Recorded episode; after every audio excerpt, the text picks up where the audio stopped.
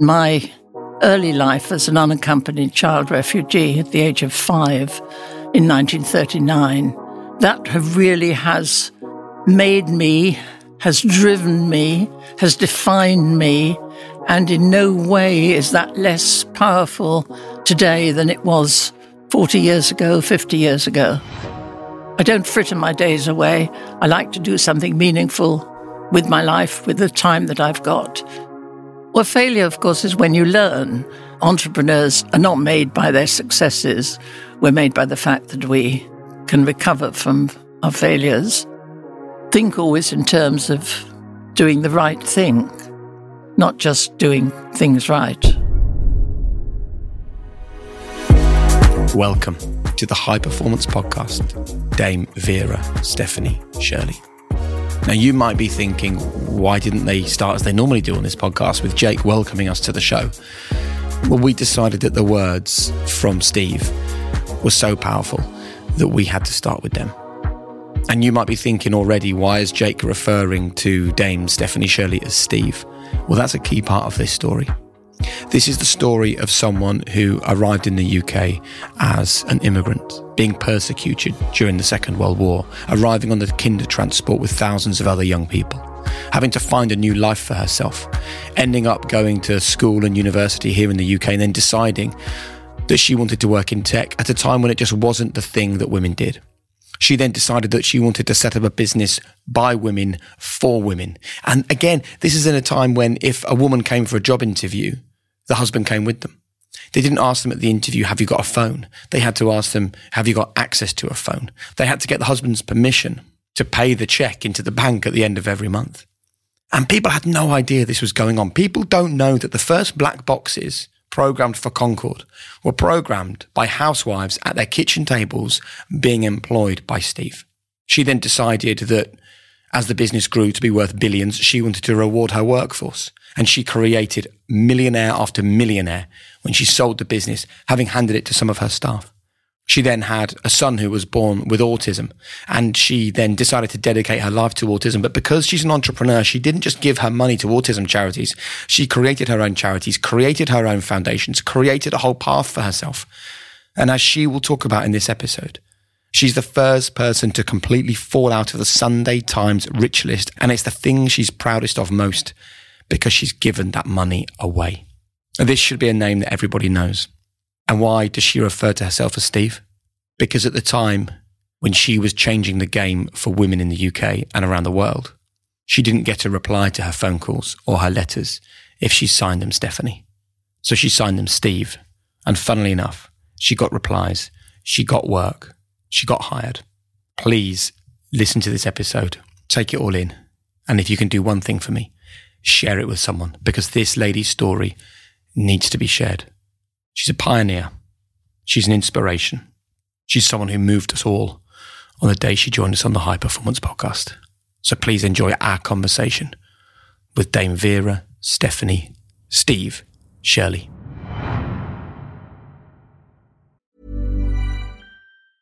Hiring for your small business? If you're not looking for professionals on LinkedIn, you're looking in the wrong place. That's like looking for your car keys in a fish tank. LinkedIn helps you hire professionals you can't find anywhere else, even those who aren't actively searching for a new job but might be open to the perfect role. In a given month, over 70% of LinkedIn users don't even visit other leading job sites. So start looking in the right place. With LinkedIn, you can hire professionals like a professional. Post your free job on linkedin.com/people today. Quality sleep is essential. That's why the Sleep Number Smart Bed is designed for your ever-evolving sleep needs. Need a bed that's firmer or softer on either side? Helps you sleep at a comfortable temperature? Sleep Number Smart Beds let you individualize your comfort, so you sleep better together. J.D. Power ranks Sleep Number number one in customer satisfaction with mattresses purchased in-store. And now, save 50% on the Sleep Number Limited Edition Smart Bed for a limited time. For J.D. Power 2023 award information, visit jdpower.com/awards. Only at a Sleep Number store or sleepnumber.com. Burrow's furniture is built for the way you live. From ensuring easy assembly and disassembly to honoring highly requested new colors for their award-winning seating, they always have their customers in mind. Their modular seating is made out of durable materials to last and grow with you. And with Burrow, you always get fast, free shipping. Get up to 60% off during Burrow's Memorial Day sale at burrow.com/ACAST. That's burrow.com/ACAST. burrow.com/ACAST.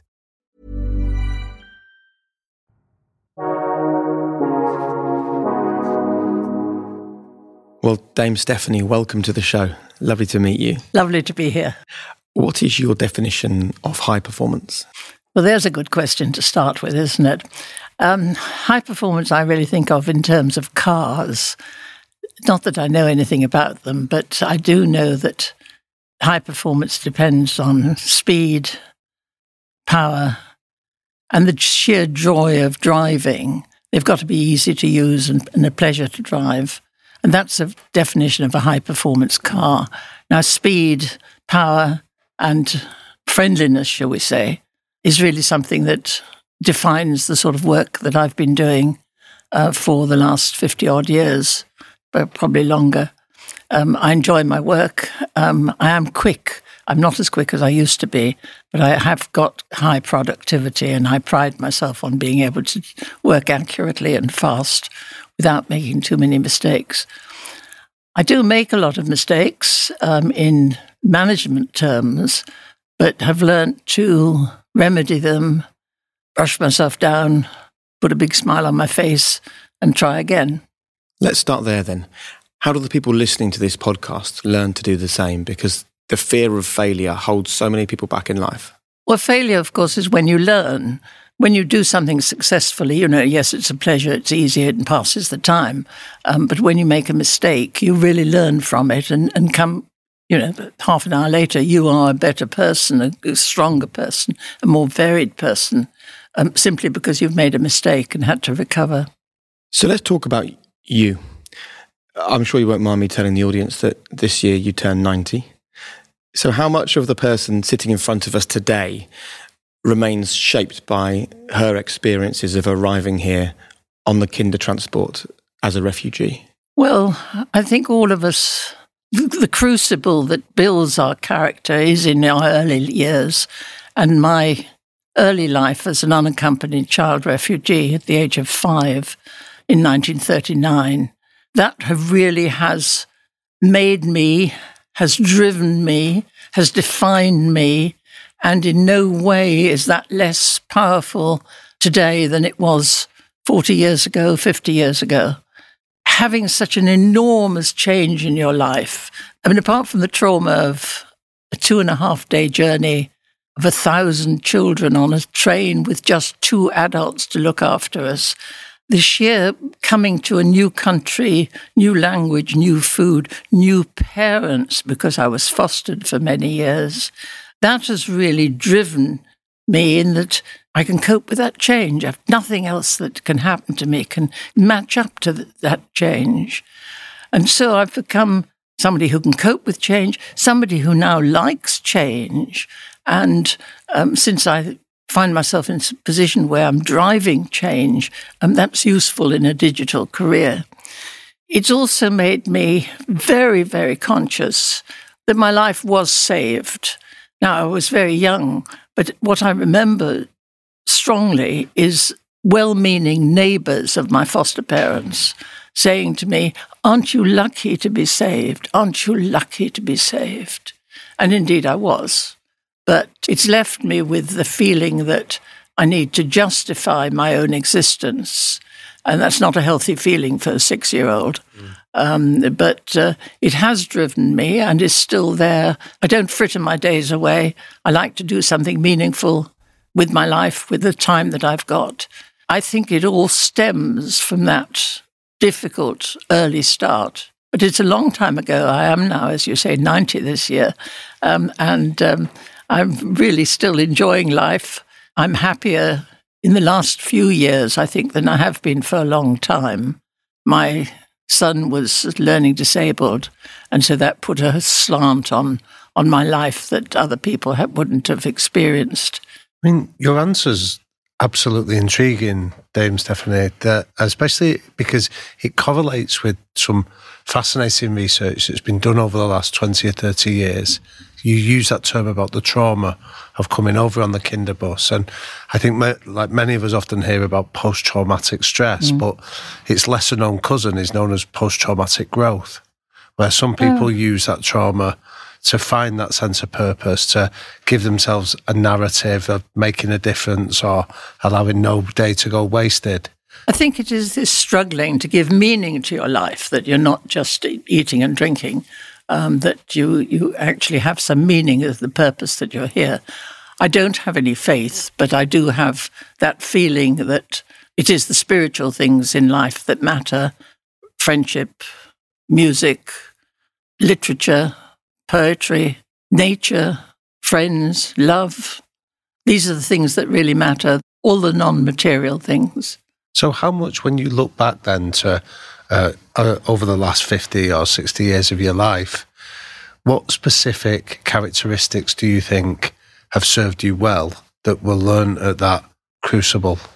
I think stubbornness, resilience, which is a term I only learnt 10 years ago or something. But this business of entrepreneurs are not made by their successes. We're made by the fact that we can recover from our failures. There is so much to life that to have it in a three-dimensional, meaningful way, you really have to have some inner drive that says, this is worth doing, this is what I want to do. I don't call it work because there's nothing else I would prefer to be doing. It's not just something I do when I'd rather be doing something else.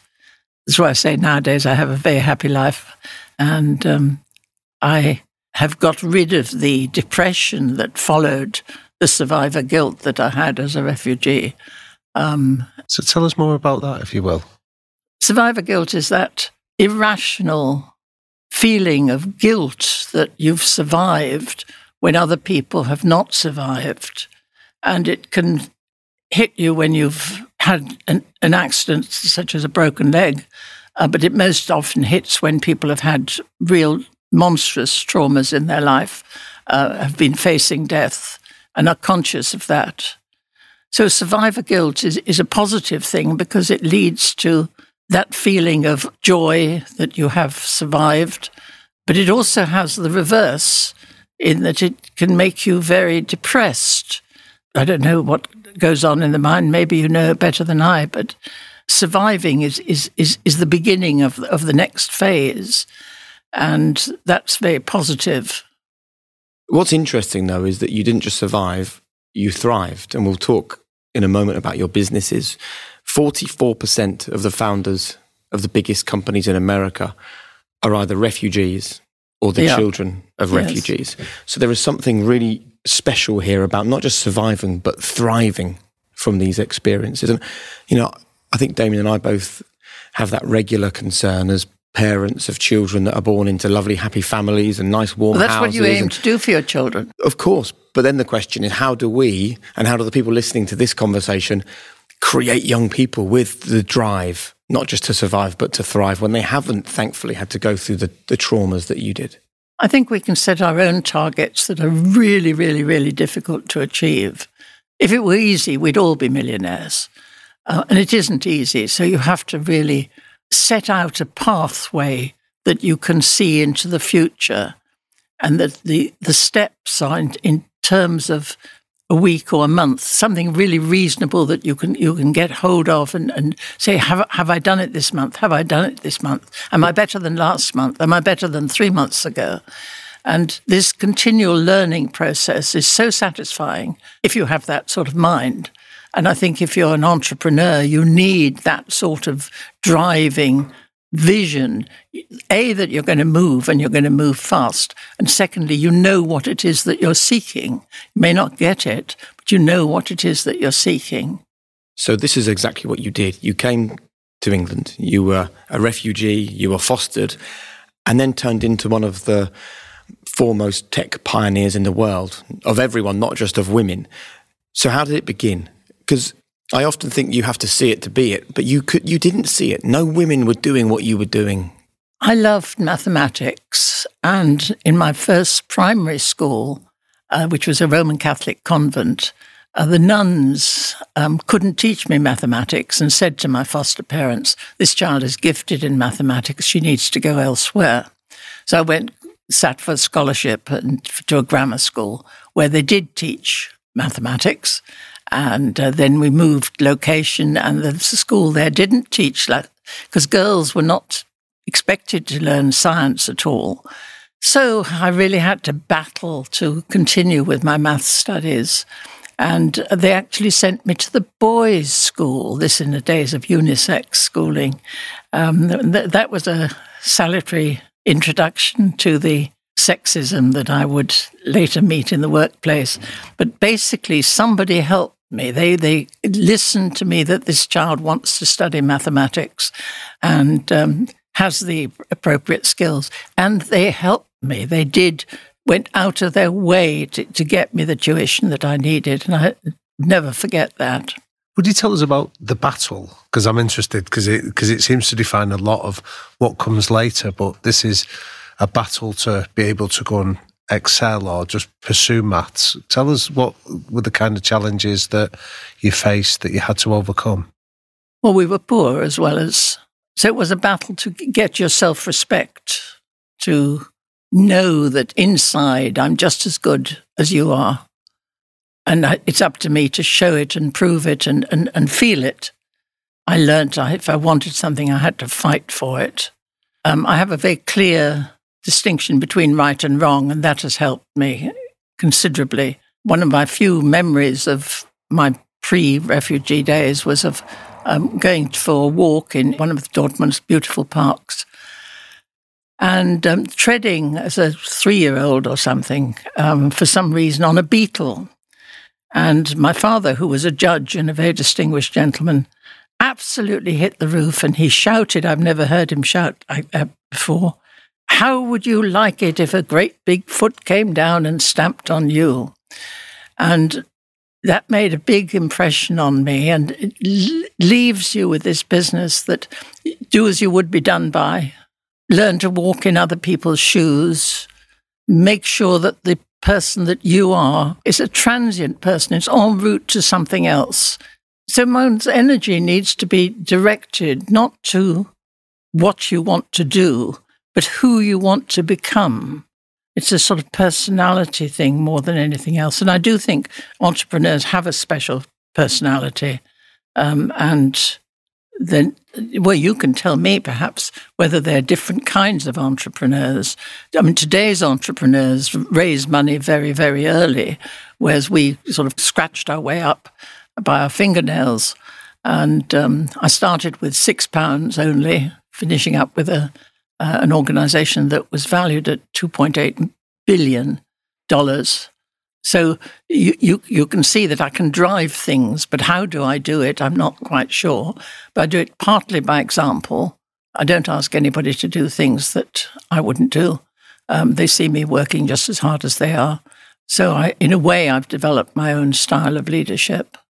So what was the business that you started then with £6 in your pocket? And we have to try and work out how you managed to get to 2.8 billion, because I think there's an interesting story there. Software in the early 1960s was something that came free with the hardware. When you bought a computer, it came with its own software. And what I did that was diversive, disruptive, was to think that software could be sold separately.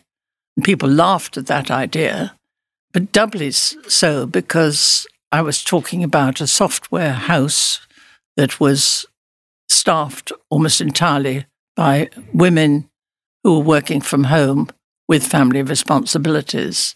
So it started off as a social business, very clearly designed for women, using as its metrics how many disabled people are we employing, how many breadwinner women are we employing, how many job share couples are we employing, using social metrics rather than just the bottom line.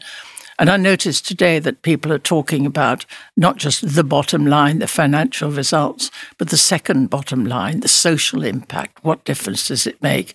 And goodness me, some people are even talking about the third bottom line, which is the environmental impact. It hardly gets mentioned these days, and yet it is so, so important. But can we just go back to, there's two things in that answer that you've given. The first one is, how did you cope with the ridicule?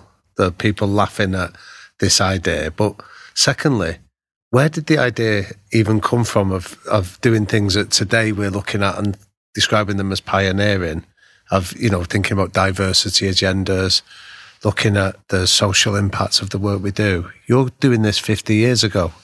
Yeah, but where do ideas come from? We're always taught to work in teams and to develop our team working. But actually, innovation is a solitary matter. To me, it comes sometimes when I'm sleeping. Literally, I wake up in the morning with an idea, or if I'm working on my own. I think it comes only if you actually know your topic. Otherwise, it's just dashing around in all directions. Well, tell us about the courage to persevere when you propose an idea. And the first, I think it was Einstein that said that ideas are often ridiculed by mediocre minds. So people are ridiculing this idea. Where does your perseverance or your courage to keep going? Tell us about that, what you've learned that you could pass on to our listeners. I think the benefits of persevering show themselves the first time you really take a project or a wish or a desire through to fruition. And then you realize that there's a sufficient incentive to do the unusual, to do the disruptive thing that really makes a difference, rather than tinker around the edges of something and slightly improve it or slightly modify it or take it to another country. I've done all those things, but the ones that really matter are the innovative things. And in business, young people, young minds find it easier to innovate because they haven't got into a fixed, this is the way I do things. I'm always changing. I do have systems and things that I always do in certain ways, but they're always open to amendment. And that sort of mindset is easier when you're young, and it becomes more and more difficult as you age. Your performance also drops. So I'm certainly conscious of mine has dropped, but I'm still a high performer. I don't think there is a woman living or working in the UK today that shouldn't be thankful for the pioneering drive that someone like you had all those years ago. I feel I've done something for women. Yeah. My impact on the computer industry has been different. I think I was one of the first, probably the second, to really consider the social impact of computers as distinct from their technology. And I've done something similar in the year 2000. I was the founding funder of the Oxford Internet Institute at a time when people were wondering if the internet was here to stay. And I'm very proud of that. And that concentrates on the social, economic, legal and ethical issues of the internet, not the technology. So I tend to stick to those sorts of things. I'm not... I mean, I was a technician. I did just help design computers, but in a very minor sense.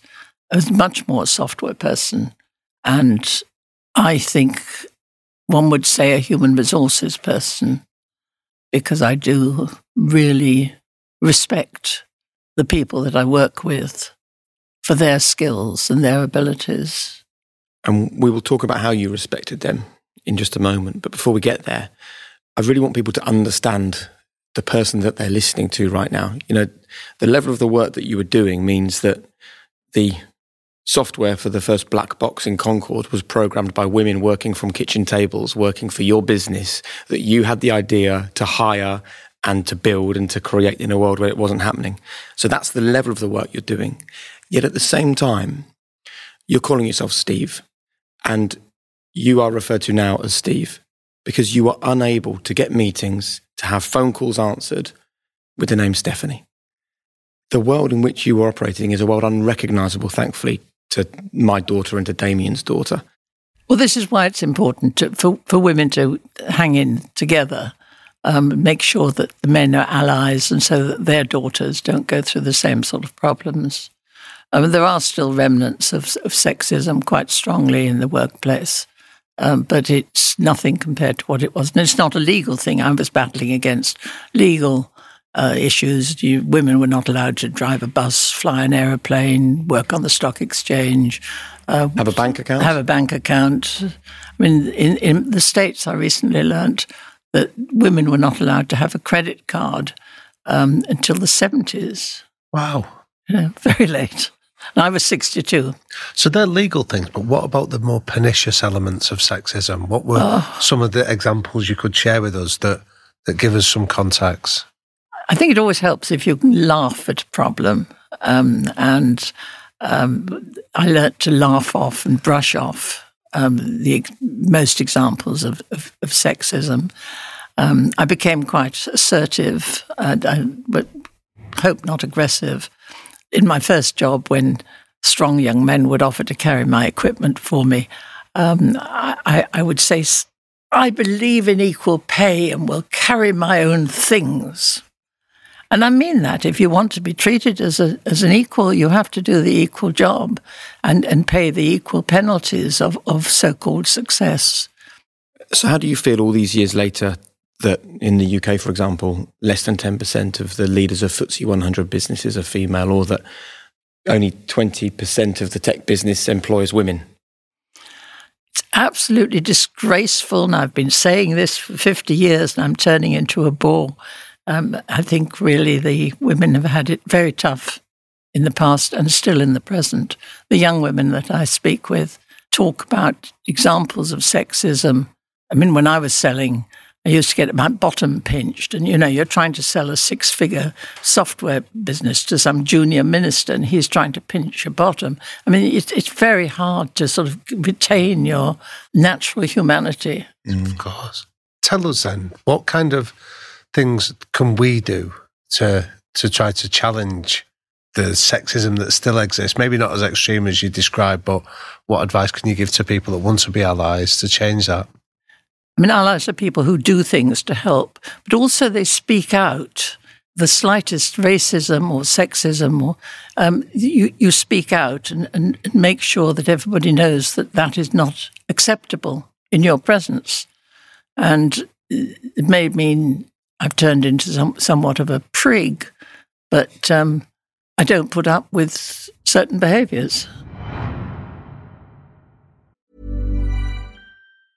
Hey, I'm Ryan Reynolds. Recently, I asked Mint Mobile's legal team if big wireless companies are allowed to raise prices due to inflation. They said yes. And then when I asked if raising prices technically violates those onerous two-year contracts, they said, what the f*** are you talking about, you insane Hollywood ass So to recap, we're cutting the price of Mint Unlimited from $30 a month to just $15 a month. Give it a try at mintmobile.com/switch. $45 up front for 3 months plus taxes and fees. Promo rate for new customers for limited time. Unlimited more than 40 gigabytes per month. Slows full terms at mintmobile.com.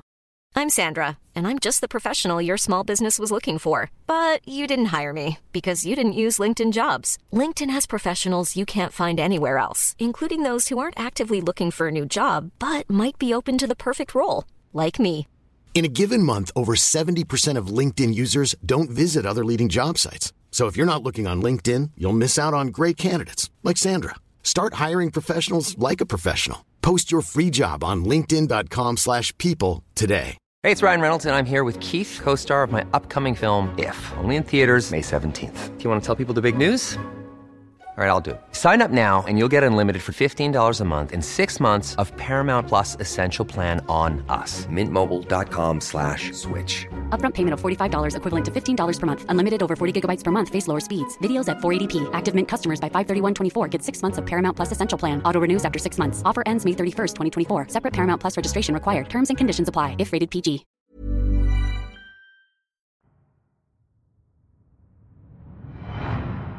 You mentioned how much you like to reward your staff. I think this is the next example of your pioneering mindset. So you've set this business up, you've created a business by women, for women, and then this business is valued at billions of pounds.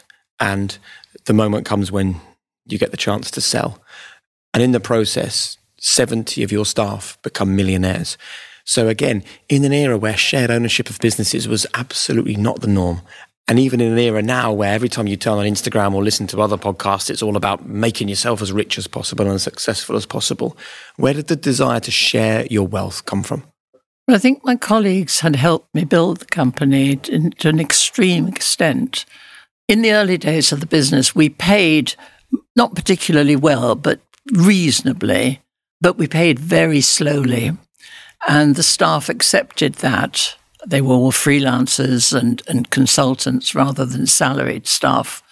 And when we got out of the 70s recession, it seemed obvious to me that the people who had helped me through that period should benefit from the upcoming successes.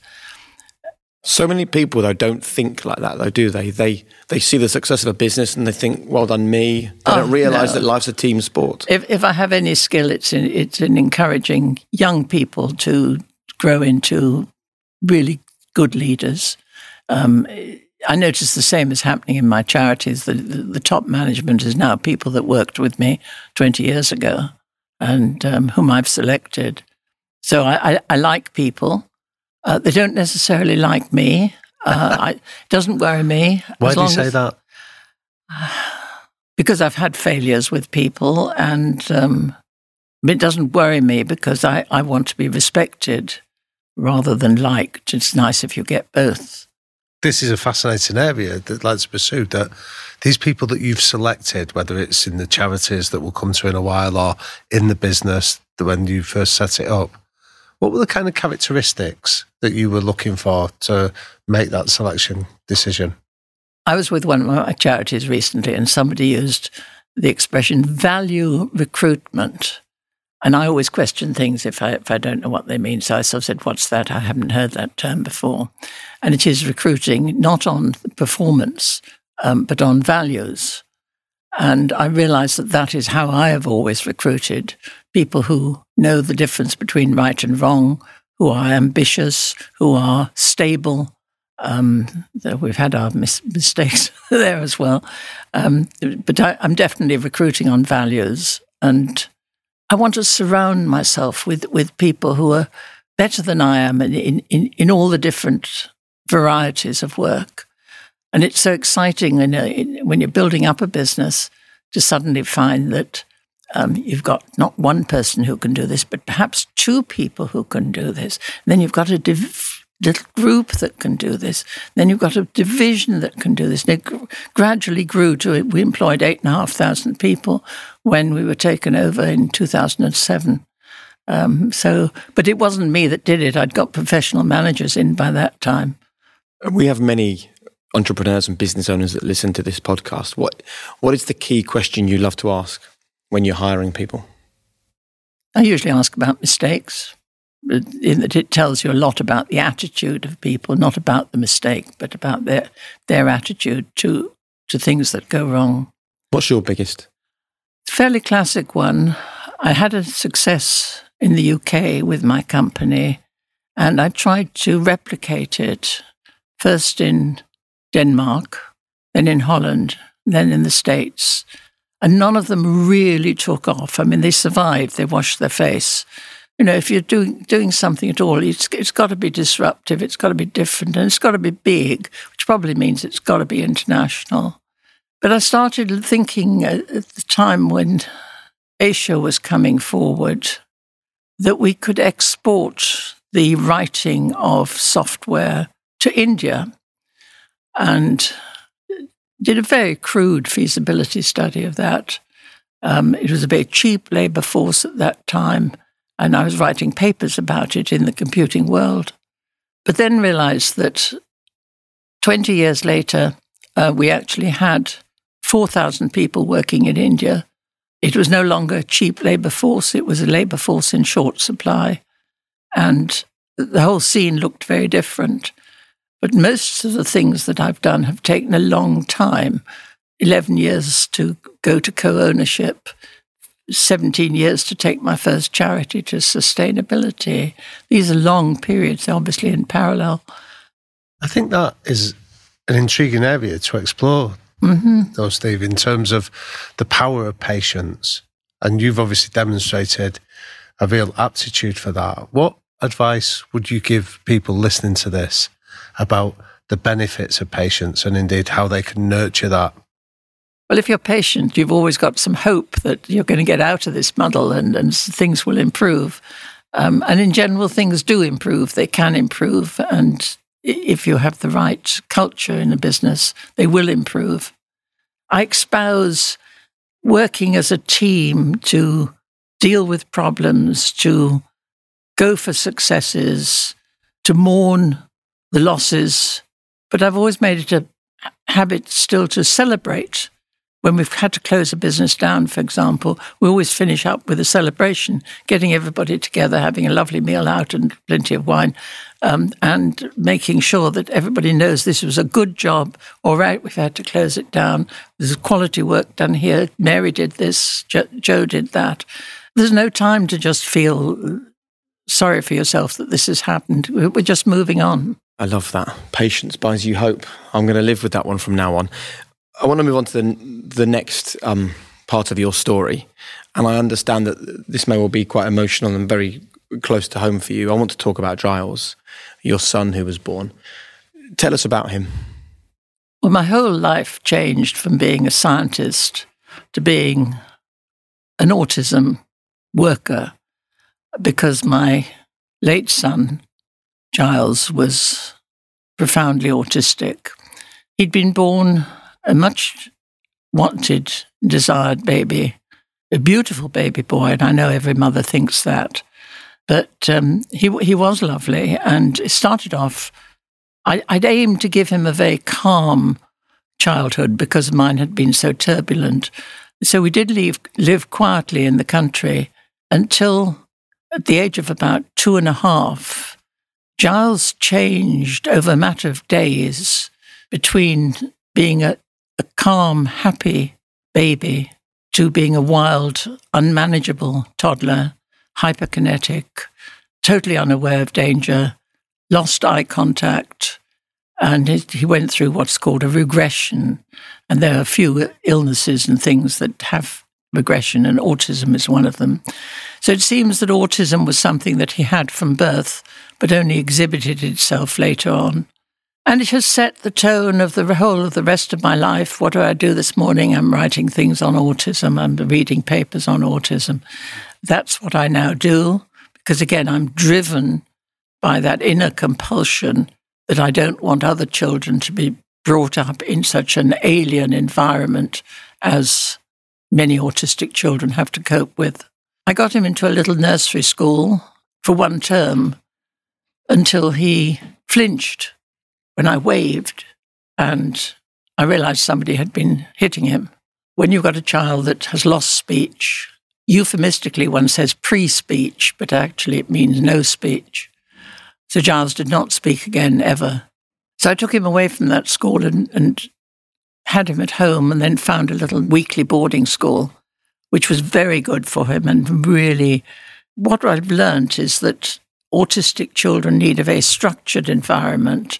They need teaching in a different way, and they need a lot of patience in order to get that hope, I suppose. How did you remain hopeful through all of this? Well, I didn't, because after some years, I cracked up and had a good old-fashioned nervous breakdown, finished up in hospital. And because I was the carer for Giles, he also had to go to hospital, and he spent the next 13 years in a mental health hospital. It's an asylum, really, where they contained him. We visited every week, and first of all, we brought him home for one night. Then we couldn't manage that even, so then we just visited there. Places like that don't have facilities really for visitors because they have very few visitors. The people there are largely isolated and neglected. So we used to visit every Saturday and spend the day with him picnicking in the grounds. So we'd take a picnic, and it was something he likes, food. And so we had some semblance of family life together. That's fine in summer. It sounds quite idyllic as hospital had good grounds. But then in winter, it's not so funny when you're sort of cowering under a heat-reflecting sheet in order to have some sort of time together because there were no facilities for visitors. And then things got more difficult in the hospital, and I was no longer happy with the care that he was getting, because I had been happy, basic though it was. I had been happy with it. And my business being successful by then, we decided to look after him again ourselves, this time with paid help. And so my mother died and she left us a little bit of money, and we bought a tiny little cottage near the hospital so we could take him out to the hospital. And then we employed staff that would look after him there during the week. Then we employed more staff and looked after 2 people, then 3 people. Then we made it into a charity. And today that charity, of which I'm enormously proud, gosh, it cost a lot in pain, not money. It cost about 2 or 3 million. But in pain, it was very hard to get going, especially in a way because my Giles was one of the people there. And at the same time, I was trying to chair the trustees and make sure that we did the right thing. But nowadays, Kingwood, it's called Autism at Kingwood. Kingwood is where we used to live. It looks after 150 people, sort of modelled on my Giles. These are people with profound autism, and looks after another 100 people with Asperger's, people of high intellect who can live independently, but need sort of 1 day a week making sure that all is well, checking up on their money, checking up on how they're doing. And that serves 5 counties of England. Can I ask you about the moment that you described where you suffered a nervous breakdown yourself? Because as somebody that had lived through some of the trauma of your childhood, and then you've gone and revolutionised the workplace in the ways that you did.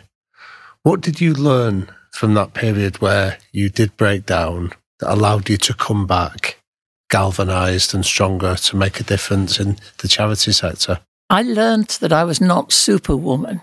I learned that I couldn't go on doing it all, running a business, running a family, struggling to get schooling for my Giles and so on.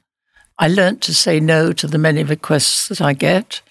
I learnt to take care of myself, mind, body and spirit, so that I now do take time for myself.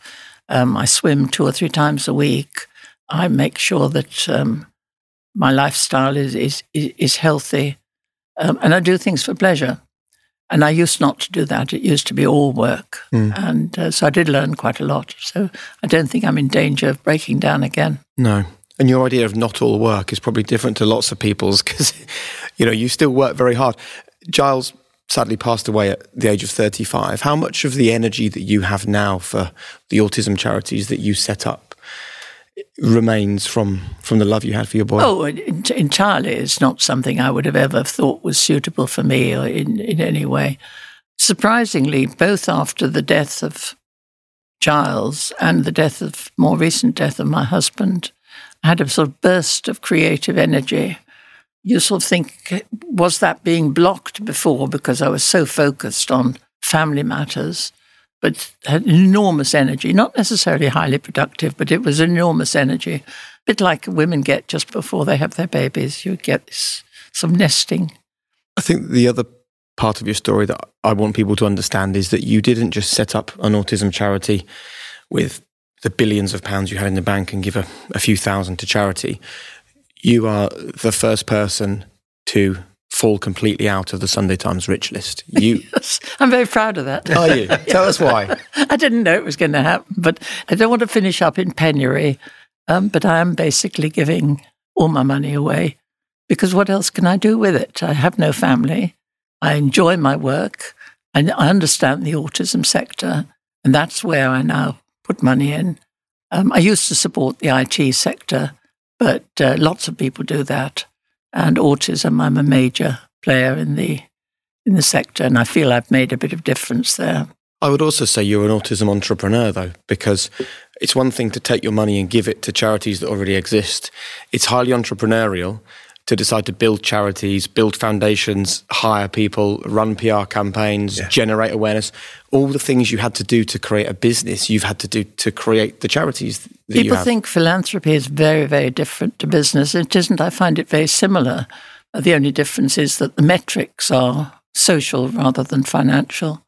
I find one's doing exactly the same sort of thing, feasibility studies, impact assessments.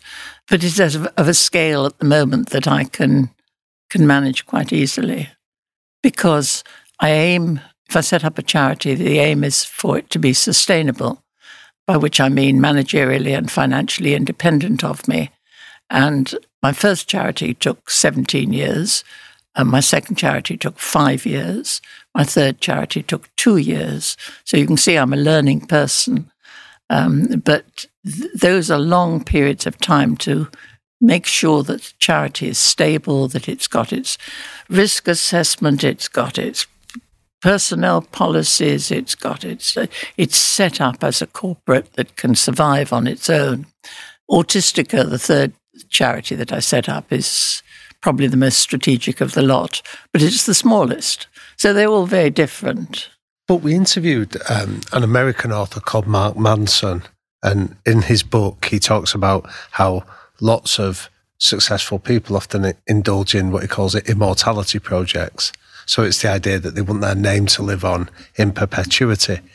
And yet what's significant about your example is that this seems incredibly selfless rather than selfish. So what's the kind of legacy that you want to leave behind with these charities? Well, if you'd asked me that 2 or 3 years ago, maybe a bit longer, I would have sort of said I'm not interested in legacy at all. I haven't had things named after me and so on. But then I closed down the foundation, the Shirley Foundation, and saw an old-fashioned paper file of all its minutes over 25 years or something like that. And I thought, this really should be saved. It's the story of a successful charity that was set up, run, and closed down professionally. And so I approached Kent University, who have some specialization in charity work. And they were interested, and it developed into putting the Shirley Foundation into their archives. And I found that was very satisfying. So the foundation was going to last forever in its archives. But that grew, really, that I then started thinking in terms of legacies. And today, I am interested in legacy. I think it's a matter of age. It's as simple as that. I'm interested in how I'm viewed by the next generation. Has all the work and effort paid off?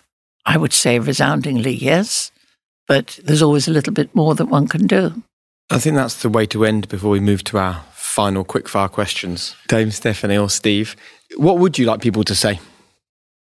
Well, she was worth saving. I think that's the... Because I'm still stuck with that refugee. You know, once a refugee, always a refugee. So do you think that you were then? We talk often with people on the podcast about there is no yet, there's no end. It's all about a process. Have you come to terms with this in your own head, that absolutely you were worth saving? You have done more than you could have ever imagined? Or is it still a battle? It's not a battle anymore, but I don't fritter days away. I feel that I need to justify my own existence. I mean, we never went on holidays, really. I mean, we had one or two, but just to be living and eating and enjoying, and when there are things that need doing that I can do. So our quickfire questions. What are the three non-negotiable behaviours that you and ideally the people around you would buy into? I believe that I want always to be calm. I don't want to lose my temper. And I did when I was much earlier, and I haven't lost my temper for 25 years. And polite, it sounds a wishy-washy word, but that I go into a meeting intending to work with others, to listen to the others, and come to some joint conclusion rather than tell them what I want them to do. And that's held me in good stead. I like to be humorous. In my public speaking, I do use jokes, usually at my own expense. But sometimes there's sort of snide, sexist remarks that for women's organizations, I can say all sorts of things. I do talk a lot for women's organizations. International Women's Day is coming up in March, and that always focuses attention on the role of women worldwide, even today. Well, can I ask you, this isn't part of the quickfire, but you've got this brilliant book out, which is a curated version of your speeches, so to speak. Well, I've got other books as well. No, I know you have that. Hopefully are going to be made into TV series, but I want to ask you about one of the speeches here about why do ambitious women have flat heads? You need to explain that to us. Well, in 2015, I spoke to the TED organization in Vancouver, and they're very good at actually making sure that their speakers give, as they say, the very best speech of their life, and they certainly got that out of me. Very careful briefing, very careful practice runs and so on. And I wanted to liven things up. And it was a very serious talk. And I put this bit in that ambitious women have flat heads, and they're flat because so many people have patted us on the head and said, there, dear, it'll... So that's why women have flat heads. So you've explained that. There you go. It's in the book. So what advice would you give to a teenage Stephanie just starting out on your journey? One advice is that it'll be all right, a positive thing, start off...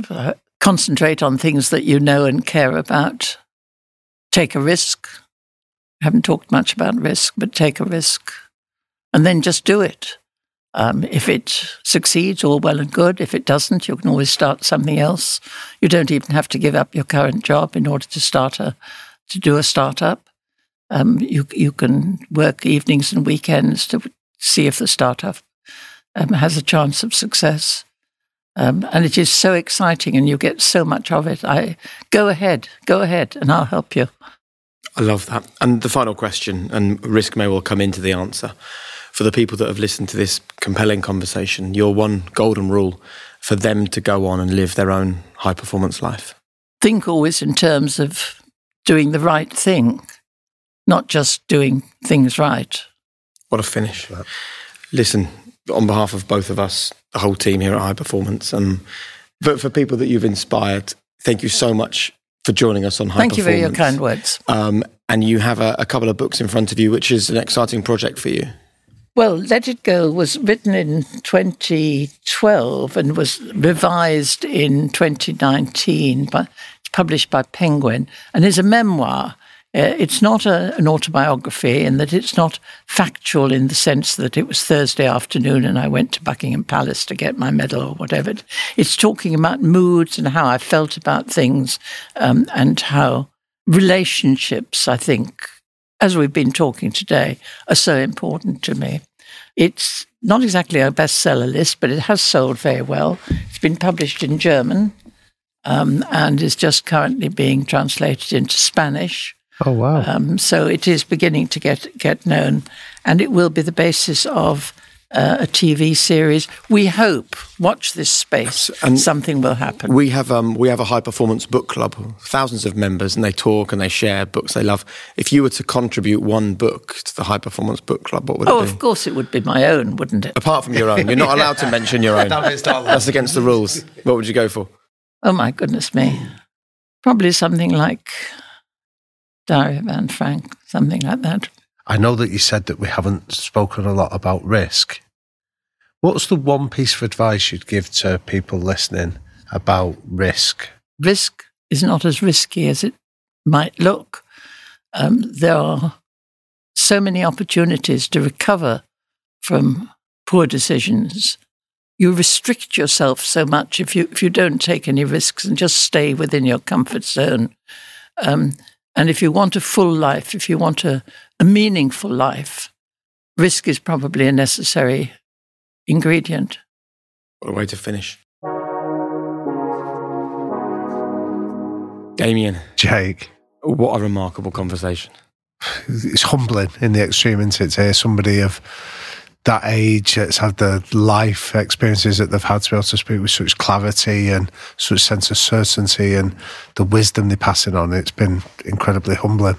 And I think that there's a really important story here in an era where, you know, we're living through our own challenges, which is, you know, the cost of living crisis, you know, the war that's happening in Ukraine, all the kind of socio and economic issues that face us today. You know, thankfully, none of those even come close to the experiences that, you know, Steve had, being put on the Kindertransport from Vienna at 5 years old on her own, no parents, no family, and being fostered.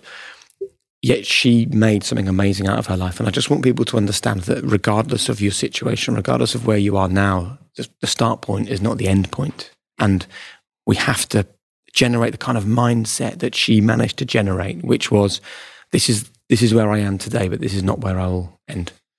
Yeah, and I think we use that phrase, we introduced it to Steve around post-traumatic growth. And I think that we often very understandably get caught up in understanding post-traumatic stress and the consequences of how these experiences can often leave us stuck or disable us in some ways. But what the research tells us, it started looking at prisoners from the Korean War, of those that had experienced extreme hardship and how they'd learned to make sense of that experience and give their life a sense of meaning. And I think when Steve spoke to us about her legacy is, I was worth saving, that idea of not wasting a single day, he starts to say, well, how can we plug into that same sense of purpose in our own lives? How can we imbue it with a sense of meaning that means that everything that we do matters? Yeah, I love the idea of a sense of purpose. I mean, she must have said 3 or 4 times in the conversation, you know, she doesn't waste a minute, doesn't waste an hour, she doesn't waste a day. And, you know, then we moved on to the conversation about her son Giles. And I think that one of the reasons why she has that deep desire to give back to the autism community is because her life was saved by strangers and by people that she'd never met doing what they could to improve her circumstances. And it's clear that there's an element of wanting to do that for other people now. You know, she will have helped tens of thousands of families with autistic family members, and she's never met them, but she's changed their lives. Yeah, what an incredible legacy. I mean, just as an aside from that, I recently read that in the Maori culture, the translation of their term for autism translates as in their own space and time. And I think that's such a beautiful way of viewing something of neurodiversity in general, but autism in relation to what Steve spoke about her son Giles, about sometimes we just have to accept that people have their own space and their own time, and it's up to us to create a culture where people still feel included. And the fact that she set up a charity of allowing people that are dealing with those challenges to have their own space and time was breathtaking. I have a conversation like that, and it reinforces in me that we're celebrating the wrong things in this world. You know, we're celebrating short-term success, we're celebrating reality TV stars, we're celebrating mediocrity too often. Yet, you know, sitting before us is someone who perhaps could walk down many of the streets in Britain and not be stopped and thanked for what she's done. But she is someone who has changed the lives of people living in this country and around the world today. And for me, that is sitting and having that hour with her is something that I will cherish for a long, long time. Yeah, I mean, you use that lovely phrase about our daughters, and I think listening to her there as a father of a young daughter, that listening to Steve is somebody there to celebrate that she's changed the world for the better for this generation and the next, and hopefully many others, and that is the ultimate definition of high performance. Absolutely. Thanks, mate. Time to welcome another listener to the podcast, and Zoe contacted us through email and joins us now on the podcast. Hey Zoe, how are you? Hello, I'm very good, thank you.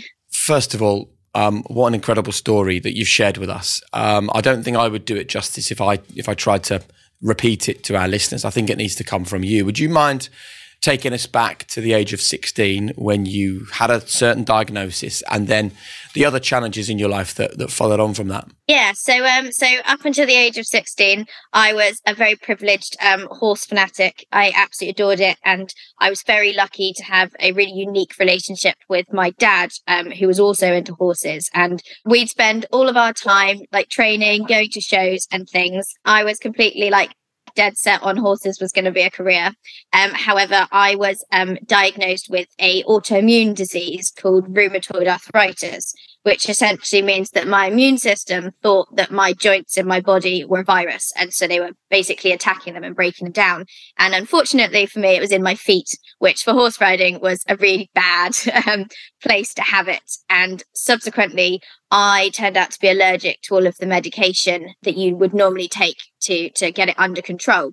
So for most of my GCSEs and A-levels, I was spent in and out of hospital and had both my feet reconstructed. So had 6 weeks of no walking and things like that, which basically put an end to any dreams of becoming a professional equestrian, as it were, which was obviously, having spent so long in my life sort of designing my life around that, was quite a big thing to deal with, and probably was one of the reasons that I then ended up becoming anorexic, sort of as like a form of control, and spent the next couple of years in and out of sort of dealing with that. However, I am incredibly, incredibly proud and happy to say that I managed to overcome that just in time for my very close father to have a bleed to the brain and collapsed whilst I was at work one day.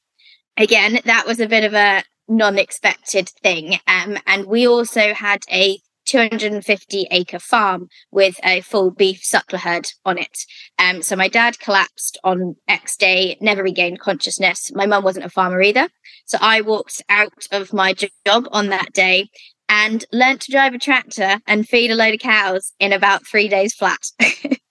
So that was, again, a very challenging time. So he survived for about 6 weeks, not conscious. So my mum was about an hour away dealing with him, and I took over the running of the farm. We didn't employ anybody because it was just a single little farm for him. However, not having had much of a background in it, it was quite a learning curve. And then we had COVID. So then COVID about 3 months later hit, and we thankfully had just about made the really hard decision to sell the cows because it just wasn't feasible for me. And it also wasn't really what I'd planned to do with my life.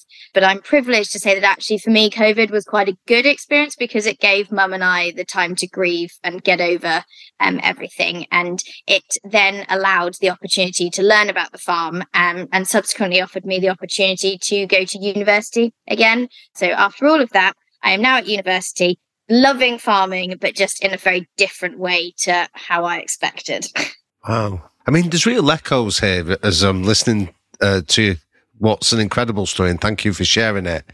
With the interview we did with Dame Evelyn Glennie, where she spoke around how her life was on the pathway of becoming a musician, and then she lost her hearing, and how she had to adapt and taught herself to be able to play music without having the benefit of being able to hear it in the conventional way.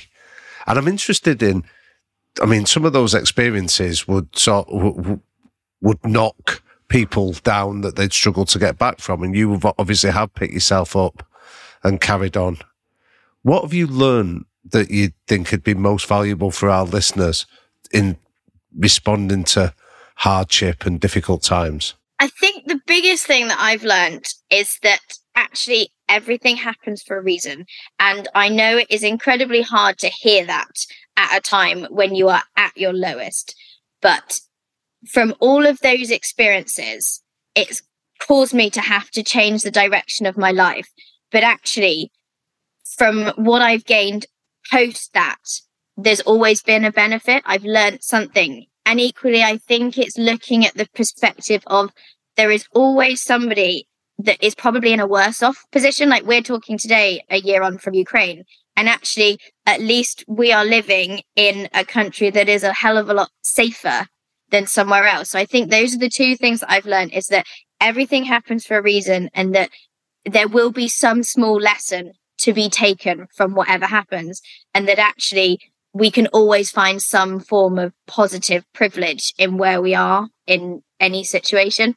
I love this conversation. It's really important, isn't it, that we acknowledge the good and the bad that comes our way in our lives. And we realize that as we go forwards, it's not like the bad stuff was bad and we have to just deal with it and put it away and the good stuff moved us forwards.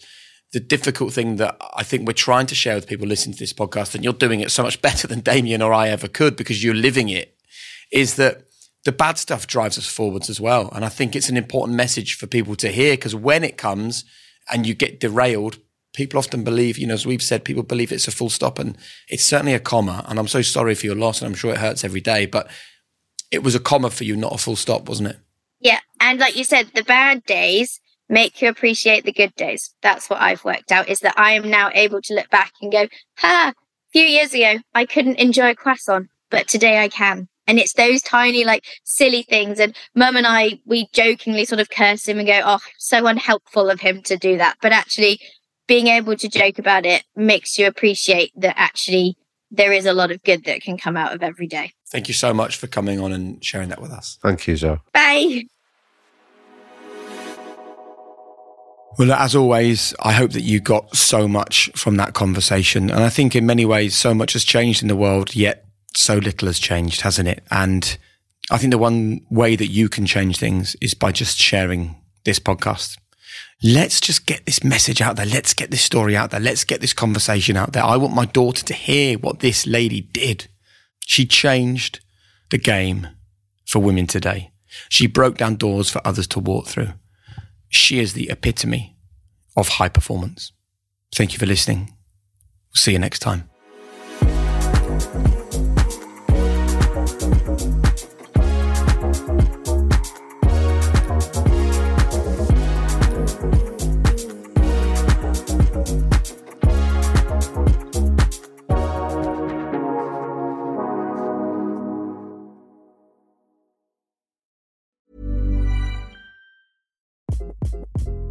Hi, this is Craig Robinson from Ways to Win, and support for this podcast comes from Invesco QQQ, the official ETF of the NCAA. The future isn't scary, not realizing its potential, however, could be.